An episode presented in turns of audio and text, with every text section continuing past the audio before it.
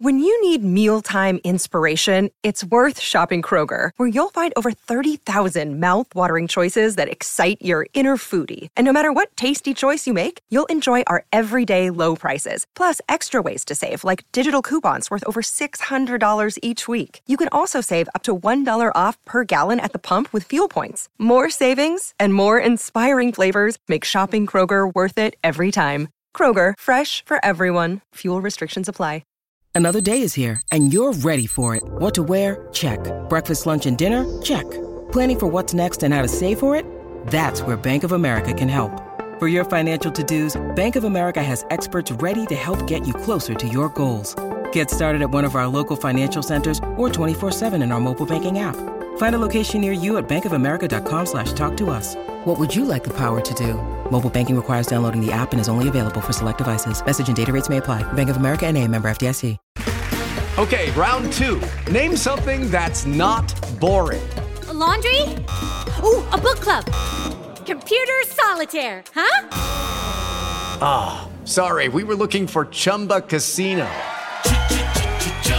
That's right. ChumbaCasino.com has over 100 casino style games. Join today and play for free for your chance to redeem some serious prizes. ChumbaCasino.com. No purchase necessary. Full prohibited by law. 18 plus terms and conditions apply. See website for details. The only daily Premier League podcast. This is Football Social Daily. Hello and welcome to the Sunday night edition of the Football Social Daily. And if you are just getting your breath back after a brilliant end to Manchester City against Liverpool at Anfield, then to be honest, so am I. And a quick spoiler alert if you haven't seen the result, if you didn't watch the game, it was an absolutely titanic clash between the title holders and what I am calling the title pretenders on Merseyside. City battled themselves back not once but twice as Pep Guardiola secured a 2 all draw. An absolutely brilliant game, and let's be honest, there is nowhere else that we would start the show than at Anfield. Goals, goals, goals, and 90 minutes of drama as these two rivals just could not be separated. So that's all to come in part one of the show, and alongside that, we'll also be looking at a draw for the red half of Manchester as United were held by Everton in yesterday's lunchtime kickoff. Part two, we check out some of the other key results this weekend. Chelsea fought back against Southampton, and Tottenham edged out three points against Aston Villa. And then to wrap up the show in part three, we'll be looking across the remaining six games this weekend with some big wins and some important results. Three points across the board for Brentford, Leeds, and Wolves. Right then, absolutely stacks to get through on tonight's show. My name's Fergal Brennan, and joining me we have Manchester City fan and podcaster Ant McGinley. Ant, how are you doing? Uh, not very well. That game ruined me. I'm not sure I'll make it to part three. Okay, that's fair enough. Very honest. Um, and joining Ant, alongside Ant, we have the Stretford Paddock's finest, Jay Motty. Jay, how are you doing? Yeah, I'm all good. I'm good. I'm still recovering from the mouth-watering clash that was the one-all draw with Everton right. Well, you're going to have to keep your mouth uh, watering for now, or you're going to have to just hold on to your tongue just uh, just for a few minutes. Ants, we're going to focus on Liverpool against Man City to kick the show off. In terms of result, uh, a point apiece, probably not really massively beneficial to either side as they look to get a bit of an edge in the title race. But in terms of the game itself, these massive games against the Premier League's big boys, they tend to be built up a lot, particularly when they're given, you know, prime time slot on a Sunday where it's all cleared and you just focus on it. And based on the first hour in this one, it looked to be going completely against the script. No big chances, looked to be just a game of chess, probably sneaking off to a goalless draw, and then bang, four goals in 30 minutes. And whether you're a City fan, Liverpool fan, or a neutral fan, it absolutely lived up to expectation in the last 30 minutes. Yeah, absolutely. I'd, I'd love to find out what it was that uh, Jurgen Klopp said and did at halftime to change things around, um, or, or, whether that was the plan all along. Uh, it's definitely one of those games where I think I, I, I kind of wish I wasn't as invested as I am, uh, because I think as a neutral it would have been just a tremendous uh, game to watch. But it absolutely took me on a roller coaster of nerves throughout the whole thing. Uh, let's be honest, Anfield has not been the the, the best hunting ground for City in recent seasons, and indeed Liverpool have really you know, r- risen to be our, our, rivals. And and actually, that that really was the feel of the first half. It, it really throughout the game had a feel of a derby match. That's what it felt like. It had that intensity, it had the passion, and it had those moments of brilliance and almost the, the traditional derby red card, which uh, arguably we should have seen uh, for James Milner. There was there was a brilliant moment, and I was wondering how much. Um, interaction there'd been when Milner was at City with what would have been a very young Phil Foden back then, and um, towards the end of the first half when he picked up the yellow card, he just kind of went, you know, we need to get in at nil nil here, and just wrenched him back uh, with, with, with the arm. And I, I think very much arguable um, that he, he, could have been sent off, but that's the way these things go. And uh, in, in terms of the game, I, I mean, there were some moments of genius. There was uh, a brilliant couple of brilliant passes from Ederson setting up Foden towards the end of the first half. Uh, unlucky not to, to pick up a goal there. Uh, the Salah goal, I have to say, uh, you know, I'm not even wearing a hat, but I'm going to find one, put it on, and take it off again because that was something of uh, of beauty. Uh, great to see Foden step up again and come in there. And yes, it was came through a deflection. Um, but the De Bruyne goal, uh, I don't think that we saw the best of Grealish in this game and he, he, obviously came off towards towards the end. It was replaced with Sterling, who looked lively, but as we know, Sterling doesn't get any goals against Liverpool. But I think, considering where we are, considering we're seven seven games into the season now, we've played both Chelsea and Liverpool and got four points from those two games, I'm I'm quite pleased with that result. I think. Um, I can't wait to flick over to Jay as de facto Liverpool fan, but I'm going to save that for just a second. And I want to keep focusing on City just for a minute because you look at the result and you look at the balance of the game. The first 45 minutes, City, as you mentioned, dominated. Phil Foden gave James Milner a really, really difficult time. Had a good chance saved by Alisson. Kevin De Bruyne, and Gabriel Jesus, both missing chances the tie seemed to turn after the break, and it was Liverpool that did force the agenda. And aside from Foden's little moment of magic to get back level the first time, and then De Bruyne's goal that was relatively fortunate, were you concerned that City had thrown the impetus over to Liverpool and against Liverpool at Anfield, where City, as you mentioned, don't have a fantastic record? They won their last season for the first time under Pep uh, in the Premier League there must have been a few nerves rattling around. City fans will obviously talk about their confidence in City's grit to come back. You know, you don't become champions by letting results just slip away. But when you do that against a team like Liverpool, you make yourself very, very vulnerable to losing. Absolutely, and I think we've got to look at both managers as well. I think that means now it's still a complete dead heat between the two managers. I think that's nine wins each and four draws across the Bundesliga and the Premier League. So you have to give a lot of respect to, to Klopp and, and, and the sides he's put out as well. I think there is a there's there's bound to be a frustration, and, and the question will come up again about should we have got a striker instead of Grealish? Should, would they put somebody a little more deadly? You can imagine somebody with the finish of Salah and the finish by Mane as well. I have to say as well that considering uh, a brilliant through ball from Salah, great finish from Mane, you know something like that up top would that have made a difference? And I think you have to say yes, and and even even in in Paris in midweek as well, because you know we we've got. I think they. It's a wonderful thing to see this holding possession and passing it about and being in control, but it very quickly becomes frustrating when there's no end result, and that is something that um, we. Uh, even more frustratingly, we didn't seem to get until we had the impetus of going behind. And while it was great to see that reaction, I think for the sake of my nerves and, and every other City fan out there, I'd rather see us go out there and get that goal without having to be prompted in such a way. Jay, looking at Liverpool, we talk about City and maybe they missed a few key chances, maybe they weren't as efficient as they should have been. Liverpool, on the flip side, were pretty much as efficient and, as ruthless as you can get.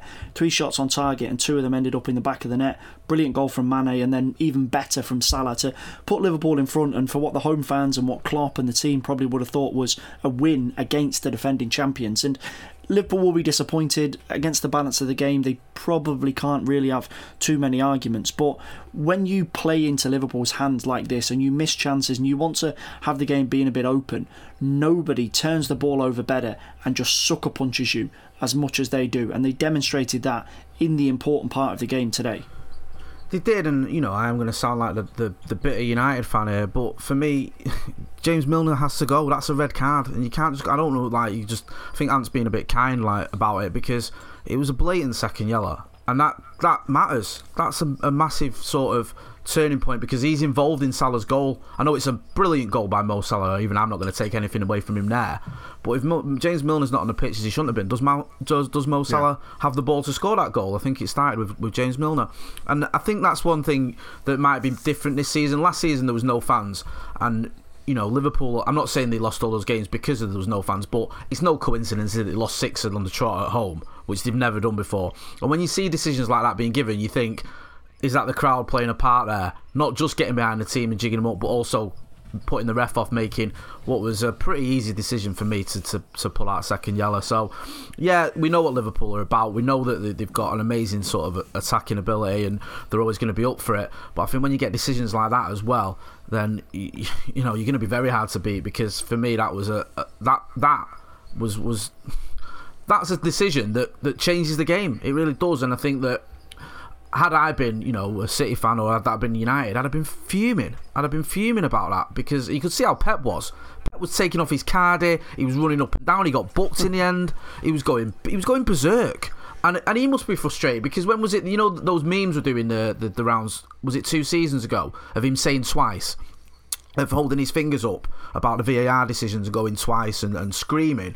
And he must get in his head and think, like, I come here and I get these decisions against me, and it's just not a fair crack of the whip. And that's what worries me a little bit that referees, for me, have got to be stronger at a packed Anfield because you're always going to get you know, the crowd on your back, but you've got to do the right decisions. And I don't think Paul Tierney did that today uh, from your newfound love for Liverpool as de facto Liverpool fan to your long-standing frustration with Manchester United, Jay. We're going to look at United yesterday in uh, the lunchtime kickoff, one all at home to Everton. And if there was a bit of frustration about Liverpool and Man City for, for Liverpool and City fans, there's definitely frustration for you and, and United fans based on this result. Looking at some of the key numbers coming away from the game, dominated possession, 74%, dominated shots, shots on target, had three times as many shots on target, 10 times more corners than Everton, more possession in the right areas of the pitch, but ultimately it only uh, translated into one goal and eventually got picked off. And it could potentially have been worse if uh, if Tom Davies had scored or, or Yerry Mina had not been offside.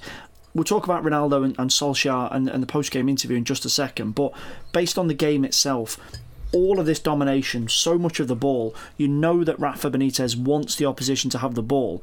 The impetus is on United, on Solskjaer, on the players to find a way through because they know what Everton's game plan is all along, and ultimately they were the ones to execute a game plan, not United. Yeah, and it was incredibly frustrating because you know we had a lot of the ball, and I think, like you said, six shots on target. There was a couple of, of, decent efforts. I think Cavani should have scored with a header, but some of those shots on target, you know, there was one with Jadon Sancho, which was basically a, a, glorified pass back. It doesn't tell you the full story, but we have to be taking those chances. And I think the, sort of the big talking point before the game was the, the starting lineup. I know you're going to get into the Ronaldo thing uh, later on, but he took a bit of a gamble playing Anthony Martial. That seems to pay off because Martial scored. But if you pick that team that that's Ole picked and you don't get a result, then you're going to get people questioning you because it was there was a lot of change. It wasn't just don't forget it wasn't just Cristiano Ronaldo who left out. He left out Paul Pogba as well, who's you know record breaking number of assists so far this season, and he's left out him and Cristiano Ronaldo. So it's it's it, it, you know it makes a difference. Don't forget as well, you're already missing um, Harry Maguire, and people go, oh, well, Diddums, whatever, but you know he's a massive defender for us. So when you've got three of your best players not starting, that's gonna that's gonna sort of throw up a few questions and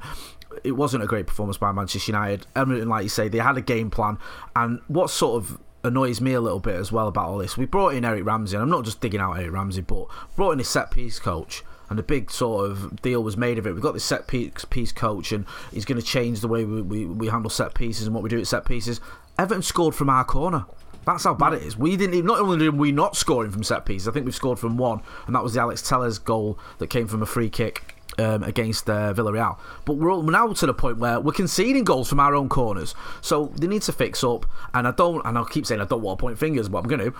And Fred's got to do better because it doesn't matter how you set your team up, mm. what tactics you have, what you do in terms of you know your patterns of play or whatever. If you've got a midfielder who's getting pushed off the ball the way that Fred did by Demarai Gray, who's not the biggest lad, then it's just not good enough. I'm afraid, and that's what's going to cost Ole Gunnar Solskjaer is these mistakes by players that he's shown a lot of faith in as well. He's shown a lot of faith in Fred, and it's not being repaid because I don't think Fred's having a good season at all.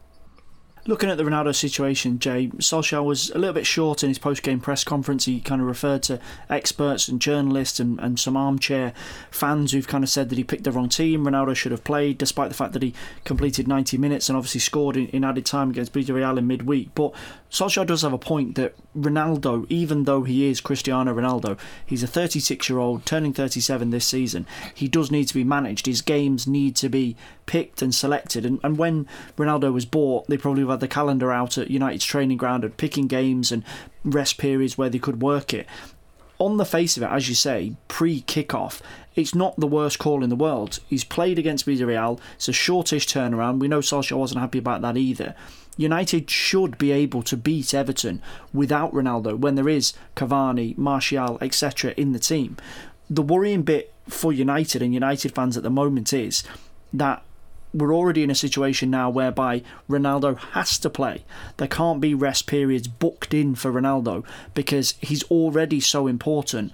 But if he's already so important, that shows the deficiencies elsewhere in the squad.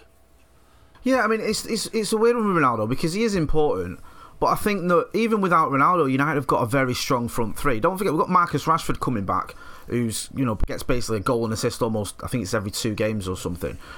Last season, he's been one of the most prolific sort of goal um, involved goal the most goal involvements I think across Europe. He's one of the top sort of producers of that. You've got him, you've got Jadon Sancho, you've got Edinson Cavani, you've got Mason Greenwood. So it's not like we're light up front. I think it's a case of getting the balance right and, and picking, like you said, picking the right players at the right times. And the sort of the odd thing about Saturday's game was not the fact that he, he dropped Ronaldo. I, I kind of get that.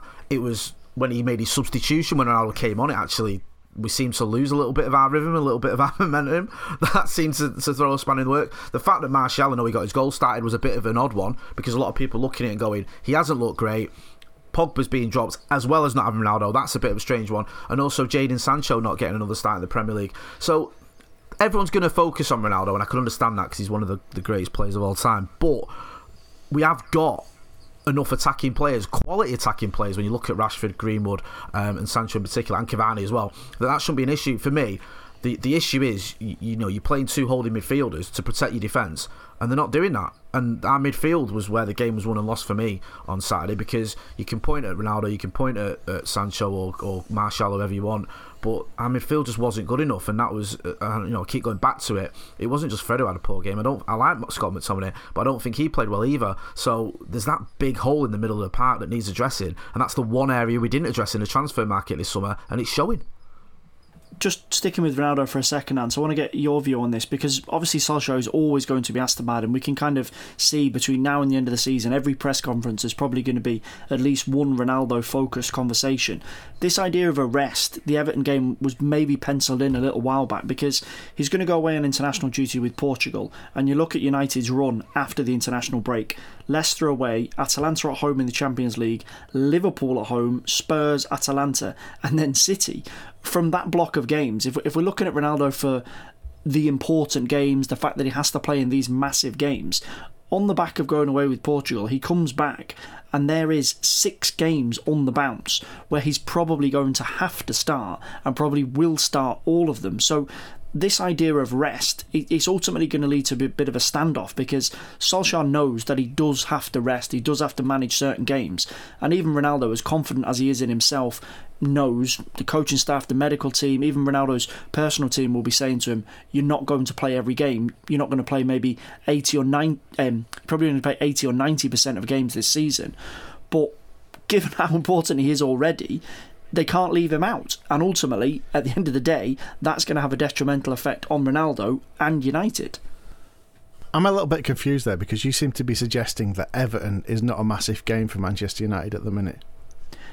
Um, I, they should. They should. I listen, and Jay said it as well. They should. United should be beating Everton at home without Cristiano Ronaldo. They should. Yeah, but the thing is there, and it's interesting. Jay picked up on something about how there was a change when Ronaldo came on, and I wonder if it's undeniable Ronaldo's record, and of course, you know, me and Jay were both on together when we thought he was coming to City, and uh, although I, you know, although I wasn't expecting it, I was also delighted at the thought of him of him coming there.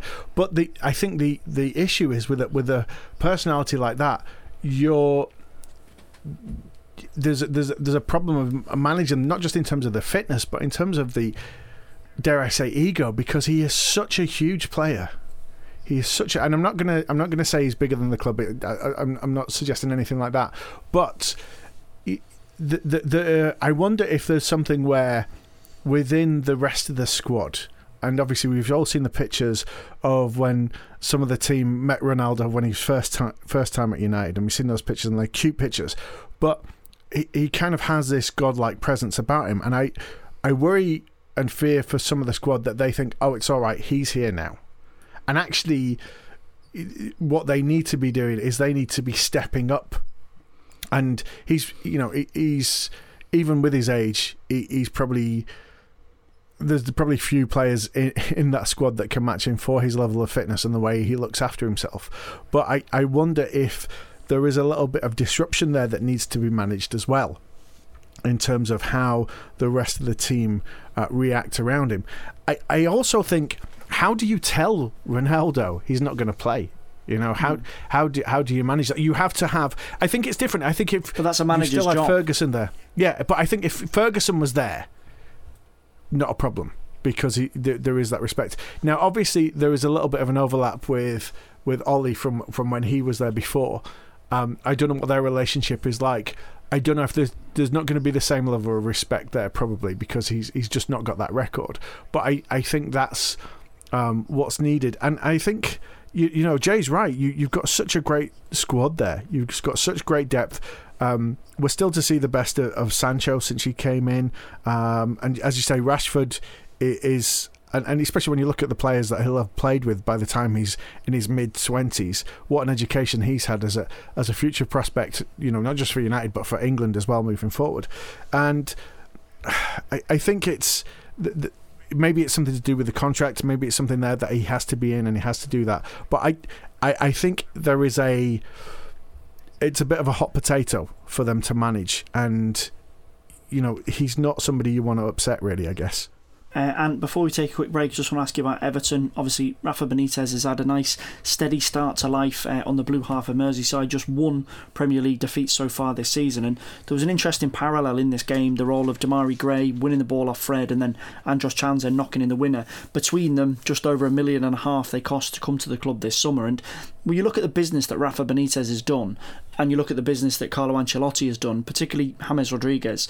James Rodriguez comes into Everton. It didn't really fit, in my opinion, from the get go. And then, particularly after Ancelotti left, he clearly didn't want to be there anymore. Move gets negotiated and he leaves. You've got two players here in Gray and Townsend. I'm not comparing their records to James Rodriguez, of course, but you've got a player, particularly in Townsend, that is incredibly experienced in the Premier League and will get you across the course of a season more points in the bag than James Rodriguez doing it once every two months. Yeah, I, there's a little bit of a feel uh, for those of you who can remember that far back. The whole James Rodriguez saga was a little like when City signed Robinho. It was like, uh, like oh, let's make a statement. Let's just spend big money on, on, on a big name and not really thinking about how that player fitted in with the with the team and, and those kind of things. And it you know it would have been great to see him work out at Everton, but unfortunately uh, it, it, didn't and, and he has struggled when he was previously at, at, Madrid but in terms of the players that he's brought in he's, he's definitely there's a life that's been brought breathed into them as well Townsend looks as good as he was when he first burst onto the scene which was a good 10 years ago and um, you know just the movement the, the the confidence within that team as well. And it would not have been, you know, yes, it was an offside, and, and perhaps he should have taken the shot right at the end. But I think you would have been hard to argue that they didn't deserve that if if they'd snatched it right at the end. I know Jay would have been very even more upset than he is. Um, but I, I think you know Benitez has been at both ends of the scale. You know, he's been Champions League, he's had the budgets, and he's been at the other side when he was at Newcastle when he had no money, and he's gone down a division, he's come back up, and so he he, he seems to have a remarkable way of, of working with players. And of course, you know, a lot of the Liverpool legends that we talk about these days, you know, he, he was looking after as well. So I, I think it's not a surprise that he's doing that well. And, and I said it earlier in the season, I think this is going to be a very enjoyable season for all Everton fans. Yeah, indeed. Uh, we're going to call it there for part one. And as a nice, neat little bookend to the first part of the show, the four teams discussed are actually back to back in the table. Liverpool slipped down to second, Manchester City down to third. Manchester United end the weekend in fourth, and a point at Old Trafford jumps Everton up to fifth. Right, we're going to take a quick break. After the break, we're going to be talking about number one Chelsea back to winning ways. 3 1 victory over Southampton means that Thomas Tuchel is back on top going into the international break. We're going to be looking at that as well as a big win for Spurs. Nuno Santo's been under pressure, but three points against Aston Villa keeps him smiling. We'll be back in just a second. Football's Social Daily. Subscribe to the podcast now so you never miss an episode.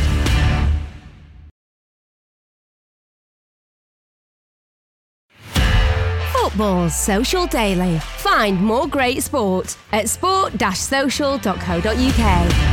Hello and welcome back to the Football Social Daily Premier League Weekend Review Show. Before the break, the big, big clash at Anfield Liverpool 2, Manchester City 2, and another draw for another team from Manchester this weekend. Manchester United 1 all draw at home to Everton. We're going to move on. Jay, I'm going to go to you first on this. Chelsea, as I mentioned just before the break, end the weekend top of the Premier League table, 16 points from seven games played so far. But it's been a difficult week for Thomas Tuchel. Defeat to Manchester City last weekend opened up a couple of question marks uh, about the way he's been doing things. Maybe they need to be a little bit more flexible. They then go away to Juventus in midweek and lose in the Champions League. First European defeat for him since he's uh, since he's taken over at the club. But they bounce back, 3-1 win against Southampton back end of the game played with 10 men after James Ward Prowse was sent off. But this was a very timely reminder for Tuchel and Chelsea of just how good they are, just how much firepower they've got. And we talked about United's games after the international break and how they will be quite demanding and the situation regarding Cristiano Ronaldo. But looking at Chelsea's games after the international break, if they come back with very few injuries from the break, they could just power on here because there's a run between now and possibly even December where they might not lose a game. Yeah, I mean, you look at that and like you know, Ant was saying, and you said yourself, they've they've obviously had some tough games so far, and they can make the most of it when they come back. When they've got the lights, I think they've got Newcastle and Norwich and, and, and Brentford, I think, coming up as well. Um, it was it was it's just crazy in it with with with Chelsea and with Tuchel that you say pressure there, and you I can almost see it like had they lost to Southampton, for example, you feel like he would be under pressure, despite the fact he won the Champions League last season. Because you remember, like with Di Matteo, I know he was never really a favourite of Abramovich, but he won the, the Champions League and he won the FA Cup, I think, as well, didn't he? And, he, and then he got sacked. It's like at, at, Chelsea, they don't mess about, and if you get a run of results that aren't going well, then you, all of a sudden you're under pressure no matter what you've just won and who you are. And I think looking at Southampton's game, I saw um, a little bit of it, saw the highlights, and you know, it was obvious that the Ward Prowse red card had a massive effect because they got two goals, I think, after he got sent off. But for me, it was a red card as well, so there's not mu- too much to, to, to gripe, moan about. Um, Timo Werner as well, getting amongst the goals. You know, he's had a awful time of it. Not just in terms of goals, but some of his performances when I've seen him. He just looks like he's completely uh, lost confidence. In it's maybe a little bit similar to, to Anthony Martial, if I can bring it back to United, in the sense that he needed a goal and maybe needs a like a performance like that to, to, to sort of you know remind everyone of how, how good he can be. And that's the thing that Chelsea have got. They've got that strength because you know Timo Werner, he, he is a top quality player. They've got Lukaku, they've got um, you know the likes of. Um, Havertz and Ziyech, who I don't even think played at all um, at, at, the weekend. So they've got the strength in depth. They've got a decent run coming up. You know, they're sat at the top of the table. It's all looking pretty, but as you know, with Chelsea, if things do start going wrong, no matter whether you're Thomas Tuchel or anyone else, you're going to be under pressure. Yeah, and I think and when we look at Chelsea in terms of performances, the game against City, there was question marks about maybe Pep getting the better of Tuchel in terms of a tactical position, and that expected response against Juventus never really came. You would be a fool to really question them based on how good they were at the back end of last season. Very, very close to ending it with two major trophies. Got the Champions League, but lost out in the in the FA Cup. And the situation that he came into after Frank Lampard wasn't pretty. There was a lot of work that needed to be done. And barring this little stumble in the last five or six days, they have been excellent so far this season. But they did need this. The international break can be a bit of a breather. Players go away. Again, Chelsea fans will be hoping for no injuries. But it is very important to sign off for the international break. If you've had a bit of negativity, to sign off with a positive. Yeah, it's simply just because you've got that a bit, a bit, of a gap through to the next bit, and it's kind of, you know, with all the games that we have, the table moves around so much, so just having that little bit of extra time where you kind of like are oh, sitting pretty on top, just gives the feel and the the, the contentment around around the club. I imagine. Um, I I think you know, we, have got to stop and take it into consideration. Like he's he's been there. This is his tenth month at the club or so, and um, you know what he has achieved, not just in terms of the actual, you know, bringing home the, the, the Champions League, which is you know something as City fans know is not easy to get hold of, but what he's done in turning around that team, turning them into a defensive unit, and also working with different players and, and getting the best out of them. I mean, we're still to see that uh, I think Werner's still a work in progress, but you know, if he gets that finishing right, he's just going to be deadly. But what was interesting, what I really liked to see as well yesterday was that he used um, Loftus Cheek and then substituted him for Barkley as well, and both of them had decent games as well. So again, this comes back to the the depth that um, that Jay was was picking up on, and I think as as a squad you know, they compare to anybody else in the league right now. And as as a manager, I think tactically he's he's up there with with with, Guardiola, and you know, I, I, I think if he can stay there for another season or so, it'd be really. I'm not sure exciting is the right word as a non-Chelsea fan, but I'm sure for Chelsea fans it will be very exciting to see what they what they do and, and what they bring out of them. Another manager who'll be pleased to sign off with a positive three points ahead of the international break will be Nuno Santo J.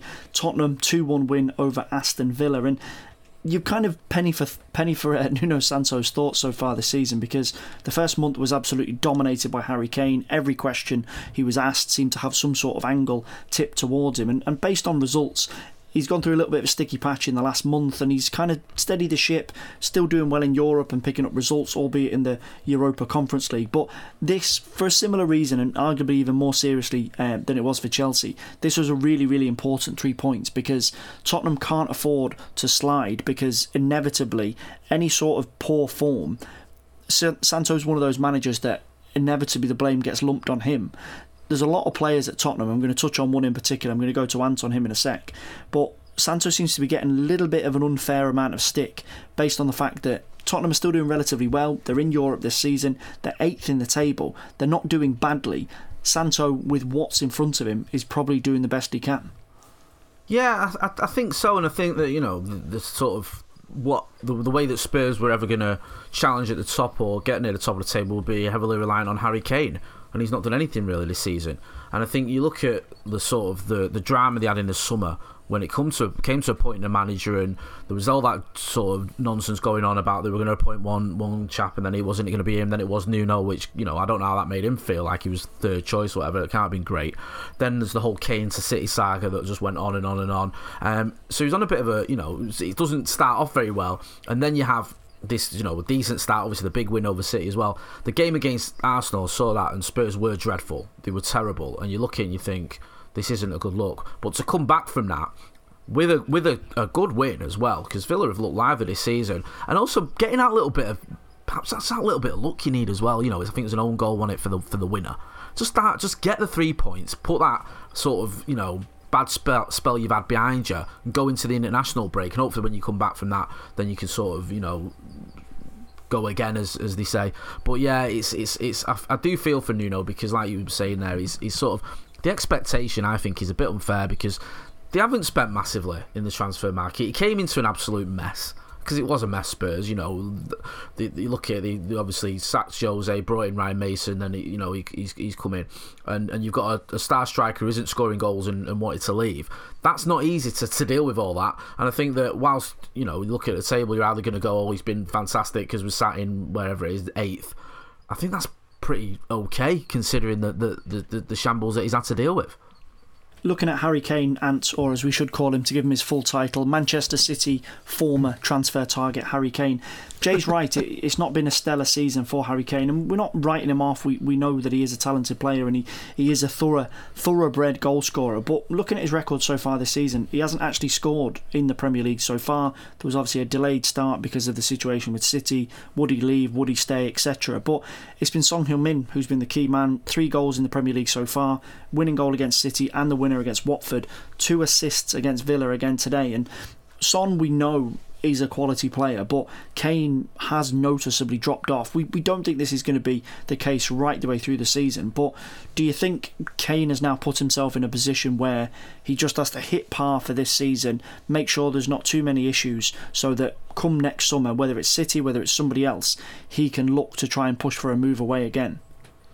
I think it's a classic example of the, fact that in football there's one thing that makes everything better, and that's a goal you know, and it, it, you know that's that's all he's looking for. And obviously, he, he did, you know, he got a hatful in, in, in midweek in the Europa Conference thingamajig, whatever they call it these days. Um, you know, which shows he can still he still knows where the net is. It's not like anything's broken. It's not like his targeting system's off. He knows where the net is and, and he knows how to score. Um, I think in many ways, actually, given that that Kane has been underperforming, and I think that's a that's a fair comment to make. Underperforming so far this season in the Premier League, and remember he hasn't played all the games. The, fact that he's been underperforming actually, you know, g- gives more weight to this this victory. You know, when you know previously they've been so reliant. We, we we talked about, or rather, I did about the danger of being so reliant on one player when we were chatting about Ronaldo earlier. Um, you know, it, it's great that they've got Son who is massive, probably the most consistent player at, at the club. Um, you never hear people talking about certain months of the year where he doesn't score. Um, Lucas know, has been a bit hit and miss, but obviously he popped up again today.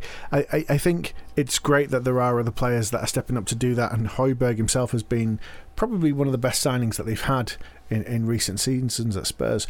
Um, as for Harry, I mean, I think the difficulty is is none of us here you know, are, are, able to sort of match his performance when he's at his best. You know, we can't explain how he does all those things, and so it, I think it's really difficult for us to explain, you know, why it's not right and why it's not going there. And, and I'm sure, you know, he, there is some disappointment if the rumours that we hear are true about the gentleman's agreement and that being reneged on. And it's a club that he's been with his whole life and he's given enough to, and he's been as far as he, he, he's concerned, you think from what you hear, he's been open with them about what would happen. He's had the opportunity, you know, and he's seen the likes of his England teammate in Grealish get, getting to play in the Champions League, and, and he hasn't got that this season. And um,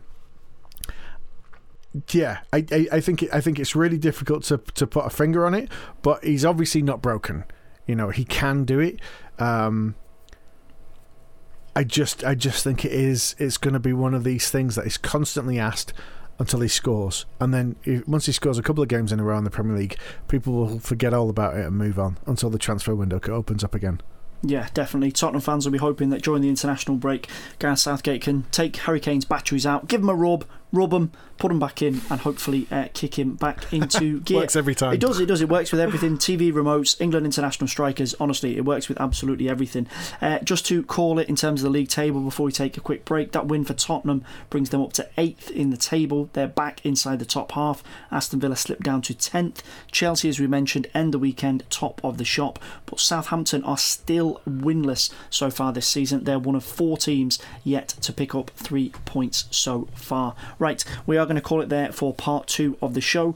After the break, it is the final six games of the weekend. One team did get their first win, that was Leeds, but the big story from their three points against Watford is Watford have sacked another manager. We're going to be talking about that and all the other games from the rest of the weekend in just a second.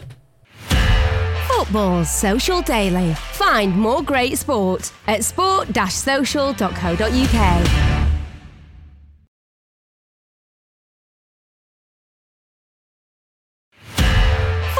Social Daily. Find more great sport at sport-social.co.uk.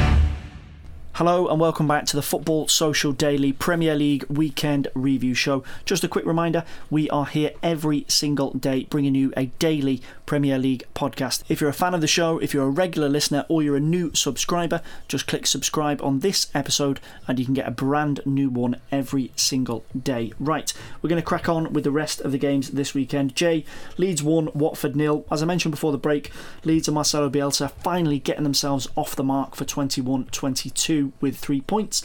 But the big story is Xisco's sacking. Now, there's been some absolutely wild stats wheeled out about Watford and their trigger happy um, mentality towards managers, and it is ridiculous. The big one for me four of the last 11 Premier League managers that have been sacked in the last 12, in the last two years have been Watford managers.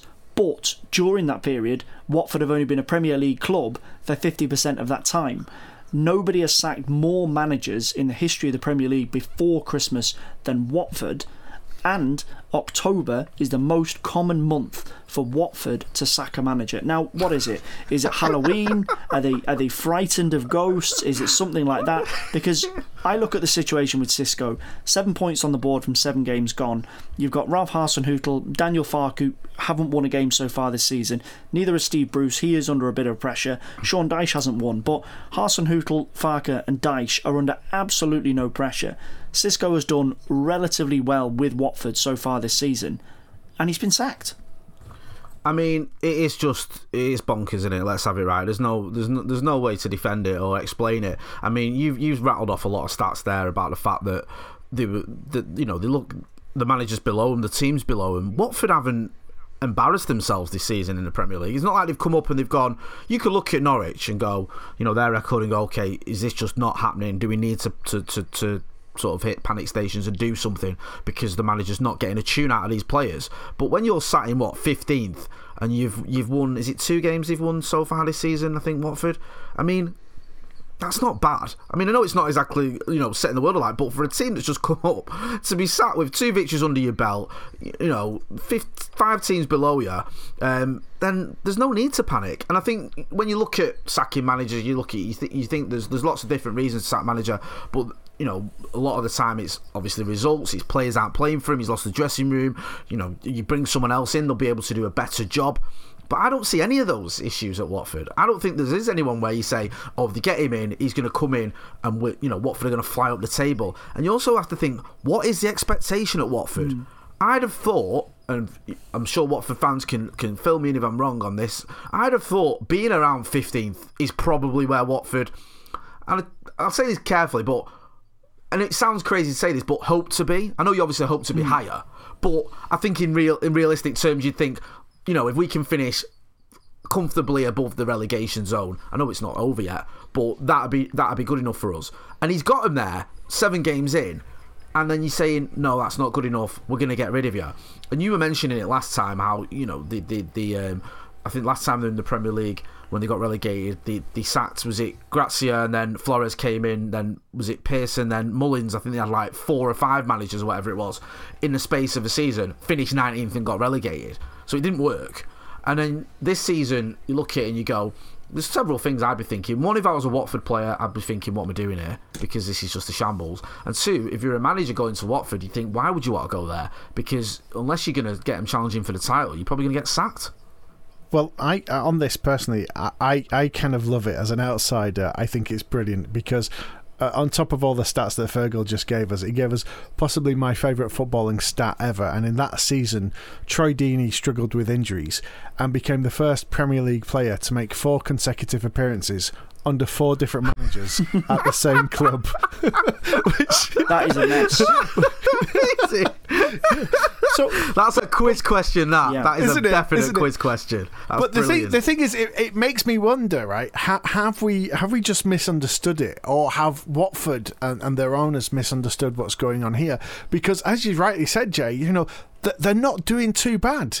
You know, the, literally, you're looking at you know like t- two wins, two wins and a draw out of seven. You know, that's all right. That's the same that Vieira's on a, a Palace, you know, and, and so you think well, and and when you look at some of the previous sackings, it hasn't always corresponded.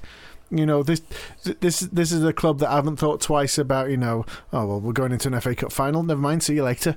You know, so um, and I'm wondering if perhaps actually, you know, for, for the managers because they still keep getting managers going in, and so I wonder is it some kind of I mean, you've just gone back to university yourself, yeah. Jay. Is is it like some kind of qualification where you come in and you do a semester or two semesters, right? And you don't always control when that semester ends. Once you've got your dissertation in, that's it. You're off.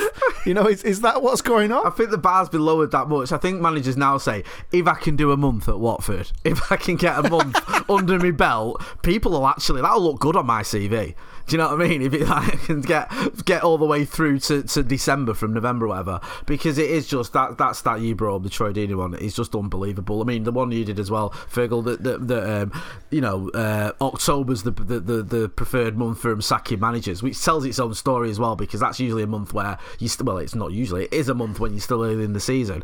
It just shows that that club it's just their their their way of working is crazy, and also it's not like Chelsea where they sack managers and are successful. Watford sack loads of managers and usually end up either getting relegated or fighting relegation. So I don't know why they keep doing it. It's not like it's working. Maybe this is something in the contracts where if they sack them before twelve months is up, they don't have to pay them off that as much. Make, you yeah, know, could that, that could be that could make some sort of that would actually make more sense than what they're doing. Potentially, yeah. Um, if you listen to this podcast and you've got access to a computer, definitely get yourself onto the Watford Manager Wikipedia page. It is a bit of a wild ride. And you uh, pointed out Patrick Vieira before, so we're going to touch on Crystal Palace two all draw against Leicester, and this was a real old-fashioned Jay Motty uh, game of two halves because first half Palace gave up two goals. Iheanacho and Vardy put Leicester two up. You'd expect Leicester, the form that they're in and, and the position that they normally occupy in the Premier League, to just power on and, and win this one, but some really important changes from Vieira after the break. Michael Olise and Jeff Schlupp both come on, both score. Olise getting a goal and an assist. He looks like a really, really promising player. And Palace have still got a lot of the base of Roy Hodgson, where for the neutrals, they might not be the most exciting to watch, particularly inside their own half. They're very straightforward in the way that they look to defend. But these players that Vieira's brought in, some of the younger players that he's looking to give more game time to, they are a bit more enter- enterprising going forward. And they've not again, going back to the kind of Watford analogy, they've not looked bad this season. They've lost the games that you'd expect them to lose. They've drawn the games that you expect them to draw. And they go into the international break on the back of a win and two draws in the last four games. It's decent enough form. And Palace is very, uh, sorry, Vieira is very, very slowly trying to change things and make them a bit more interesting to watch.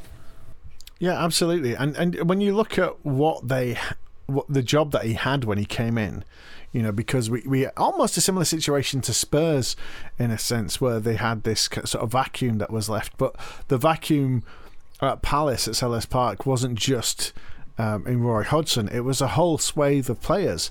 And I think it was what, 14, 15, basically an entire first team squad were out of contract. And um, you know, we were still, it was still the, the new season had kicked off before, you know, the likes of Gary Cahill had confirmed that they'd actually gone and moved on. And so I think all that considered, all the changes that have gone on, I think from what I've heard from, from Palace fans and also what I've seen myself on, on, on the on the pitch there, it's it's pleasantly surprising. You know, I, I think they could have been expected to sort of like be the whipping boys of the league so far. And you're right. You said you know they've they've had a few you know three uh, 0 defeats uh, as as we've started this season, but there's some really positive signs there. And and yes, Leicester aren't for whatever reason. Leicester aren't firing, and I'm sure you'll look at that in a moment. But to show that resolve to to come back against the FA Cup winners, against the team that uh, just missed out on Champions League for the last two seasons. To come back from two goals down against that um, and still be without one of their key players in Eze, you know that says a lot for that squad. The team that's come in. They also Ed, Edouard, who's looked lively since he came down from Scotland. Uh, he, I think he hit the bar as well, and so you know the, there's something exciting there that's that's happening, and I think. Uh, you know, in terms of building for the future and, and, and in terms of going through what is effectively this is a transitional phase. It's a transitional period. There were so many question marks about everything. And you know it's not a massive fall. Like we said it's the same amount of points that Xisco had at, at Watford. But I think there's enough there to give uh, the fans at Palace something to really look forward to. Moving on to some of the other games this weekend, Jay Wolves 2, Newcastle 1. Bit of a disclaimer here I can't face another weekend of discussing Steve Bruce's future because it's just rinse and repeat for the, for the thank, poor man. Thank, thank, God you've just said that. For, uh, yeah. for the poor man every weekend. So, Bruce, Newcastle, we're going to give you a break this time round and, and talk about Wolves. Bruno Lage, start of the season, was under a bit of pressure, but again, picked up and, and things are looking good. Back to back wins for them, three wins from the last four in, in the Premier League. And Raul Jimenez comes back into the team, got himself his first goal in, in almost a year after that really nasty head injury last weekend. And he played a different role this time round, two assists for Hwang Hee Chan, who's really, really taken to playing for Wolves. The Wolves fans love him, they were singing about him way, way after full time yesterday. And in the past, obviously under Nuno Santo, we've seen with Wolves, if they've got a system in and around Jimenez they can perform. They can power up the table. They're generally fairly solid right the way through the rest of the team. But in the past, it was Diogo Jota, demonstrated how good he was, got his move to Liverpool, and has gone up another level or two. Adama Traore, there's talk of him potentially moving on to a quote bigger club in January or maybe next summer. But with Hee Chan and Trincao, who they've got in on loan from Barcelona, they've got a system in place, and hopefully Jimenez is, is back to his, his full powers now. That even if they're maybe not pushing for Europe as they were under Santo, they've got enough goals and enough forward impetus that they should be absolutely safe.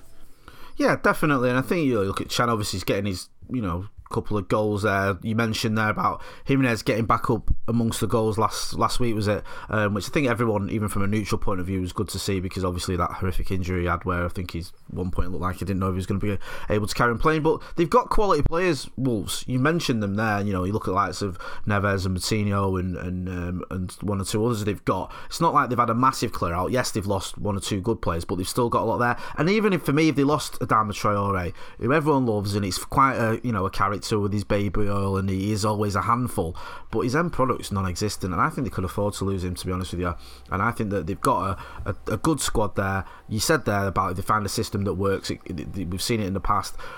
I don't know if they're going to be challenging for the Europa League. I don't know if it might just be a mid-table type of season for them, but I think they'll, they'll, they've got enough quality there to do better than they have been doing so far this season, and the last two results have shown that. Yeah, um, moving on, again, we're going to keep powering on through the games. West Ham 1, Brentford 2, and the Brentford, Brentford bandwagon just keeps rolling on. West Ham maybe a little bit ragged based on uh, having to play midweek in the Europa League, but Brentford, you just can't keep them down. I'm just looking at some of their results here, and inevitably there is starting to be comparisons because they've come up from the Championship. How would they cope um, to Sheffield United in 2019-20? And looking at the points on the board for both of them so far, they're actually doing better than Sheffield United did when they came up in, in 1920. Brentford seven games and 12 points. Sheffield United only had nine points after their first seven games could they do a Sheffield United? Do you look at them and think, here is a team that is prepared for the Premier League? And maybe, just like it was with Sheffield United, the Premier League are not fully prepared for them. I think the it's a slightly unfair comparison. I think the main difference is is that Sheffield United got up a season before they planned, and with Brentford it took them a season longer. And I think that was maybe making the difference here. And the main difference is is that Brentford are not struggling for people that can put the ball in the back of the net, which is super important. I mean, I think a lot of uh, the Blade success was built on their defence and that they were hard to beat. Uh, whereas, you know, what we've seen from Brentford is they can go toe to toe, and we we saw it last weekend uh, with Liverpool, which was an absolute corker of a, a game again. Um, and so I think that they're they're in a they're in a great position, and you know anybody that saw them play in the championship last season, the season before, are not going to be surprised. I mean, I, I know a lot of people, a lot of questions were asked about Ivan Toney, but he's as good a playmaker and a provider as he is a striker, and I, I think it's going to be a, a, a very you know it, already it's a great season.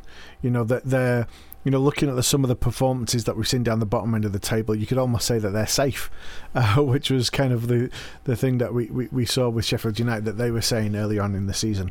Do have to give a shout out though to um, to David Moyes. Congratulations. Uh, t- uh, today marks his 200th defeat in the Premier League. Uh, I was, I was there for a few of them. I'm not going to know. Yeah, I'm sure he'll be very grateful like if anyone passes that message con- on. Yeah, contributed uh, to some of them myself with my uh, yeah. support. One of only a handful of managers to reach that mark in the Premier League. Can you name the others? 200 defeats. Yeah, over two hundred. Over 200. Bruce. Yep. Oh. I, um, no, I was going to Warnock. No. Allardyce? Yes. Oh. Um, How many more? Jay's on for a full house. One more. not. Mm, Hasn't managed for a while. hasn't managed for a while. Pardew. Nope. Although he did manage the same club. It's not Hughes, is it? No, it is uh, Harry Redknapp. Oh, of course. Ah. Oh Of dear, course. dear, dear. Right, couldn't happen to a nicer fella. Um, little bit of a spoiler alert for the last two games. We've now reached the point where we've used up all the goals. The other eight games this weekend were absolutely stacked with goals, but the final two there is nothing. Nil point. Jay Brighton nil, Arsenal nil.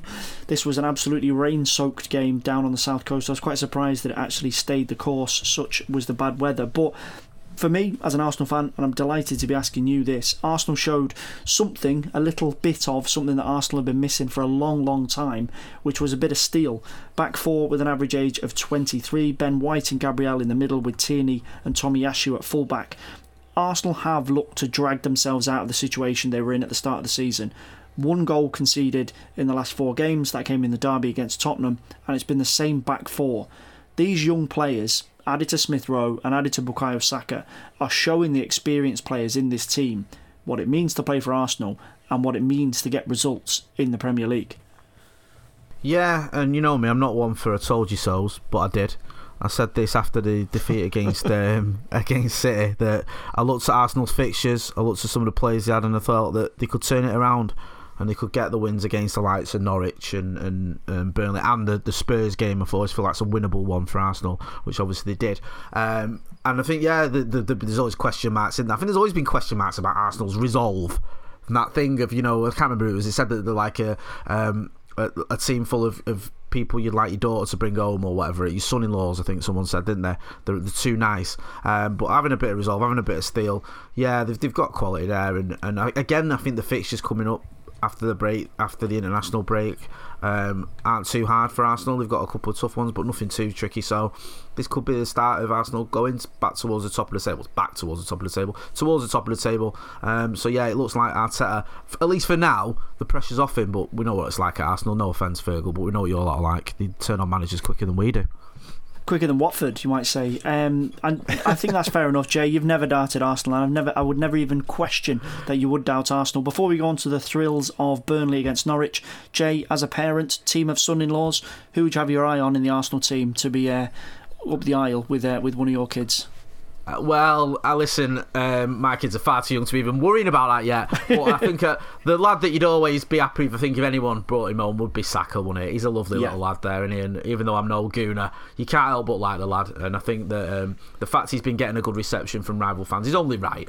Because some of the Yeah, nonsense absolutely. he endured over the Euros was pathetic, uh, especially after the performances he put in helped us get to that final. So yeah, he's he's a lovely lad, especially um, you know considering that Arsenal's a horrible team, really, isn't it? Don't mention that to your uh, to your new son-in-law, Bukayo Saka. But yeah, Bukayo Saka, a king amongst men. Right, Ant, we're going to give you the thriller. We're going to give you the Jerry Springer final word this weekend. Burnley nil, Norwich nil. This had nil nil written all over it before a ball was even kicked.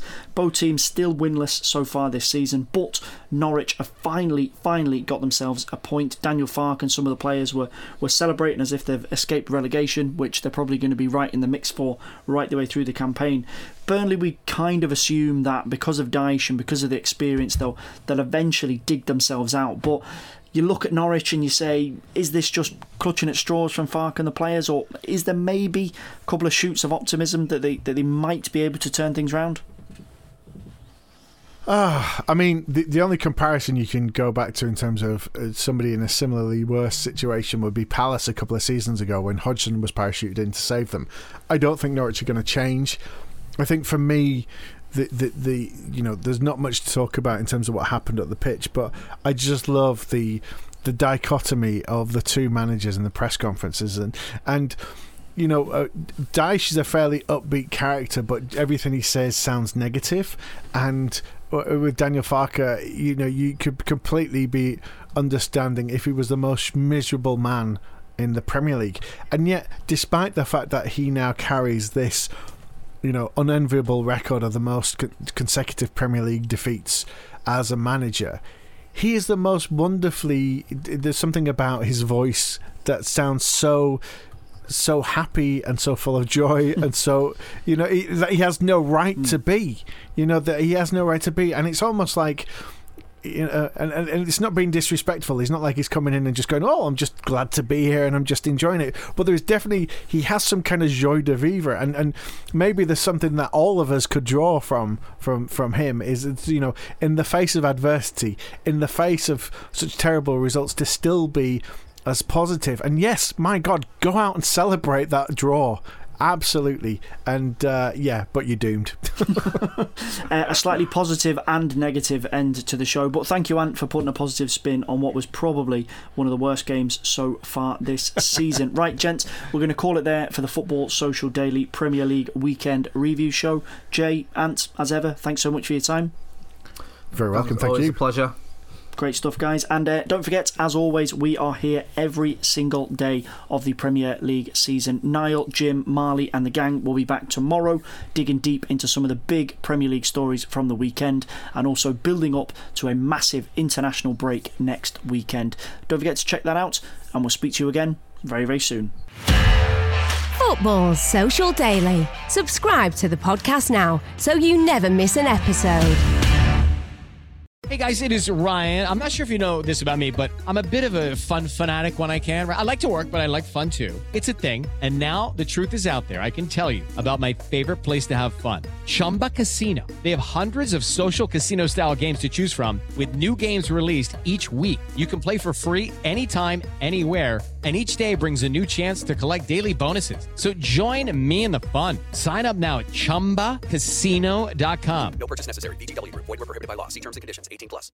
Hey guys, it is Ryan. I'm not sure if you know this about me, but I'm a bit of a fun fanatic when I can. I like to work, but I like fun too. It's a thing. And now the truth is out there. I can tell you about my favorite place to have fun Chumba Casino. They have hundreds of social casino style games to choose from, with new games released each week. You can play for free anytime, anywhere. And each day brings a new chance to collect daily bonuses. So join me in the fun. Sign up now at chumbacasino.com. No purchase necessary. Group. Void prohibited by law. See terms and conditions. 18 plus.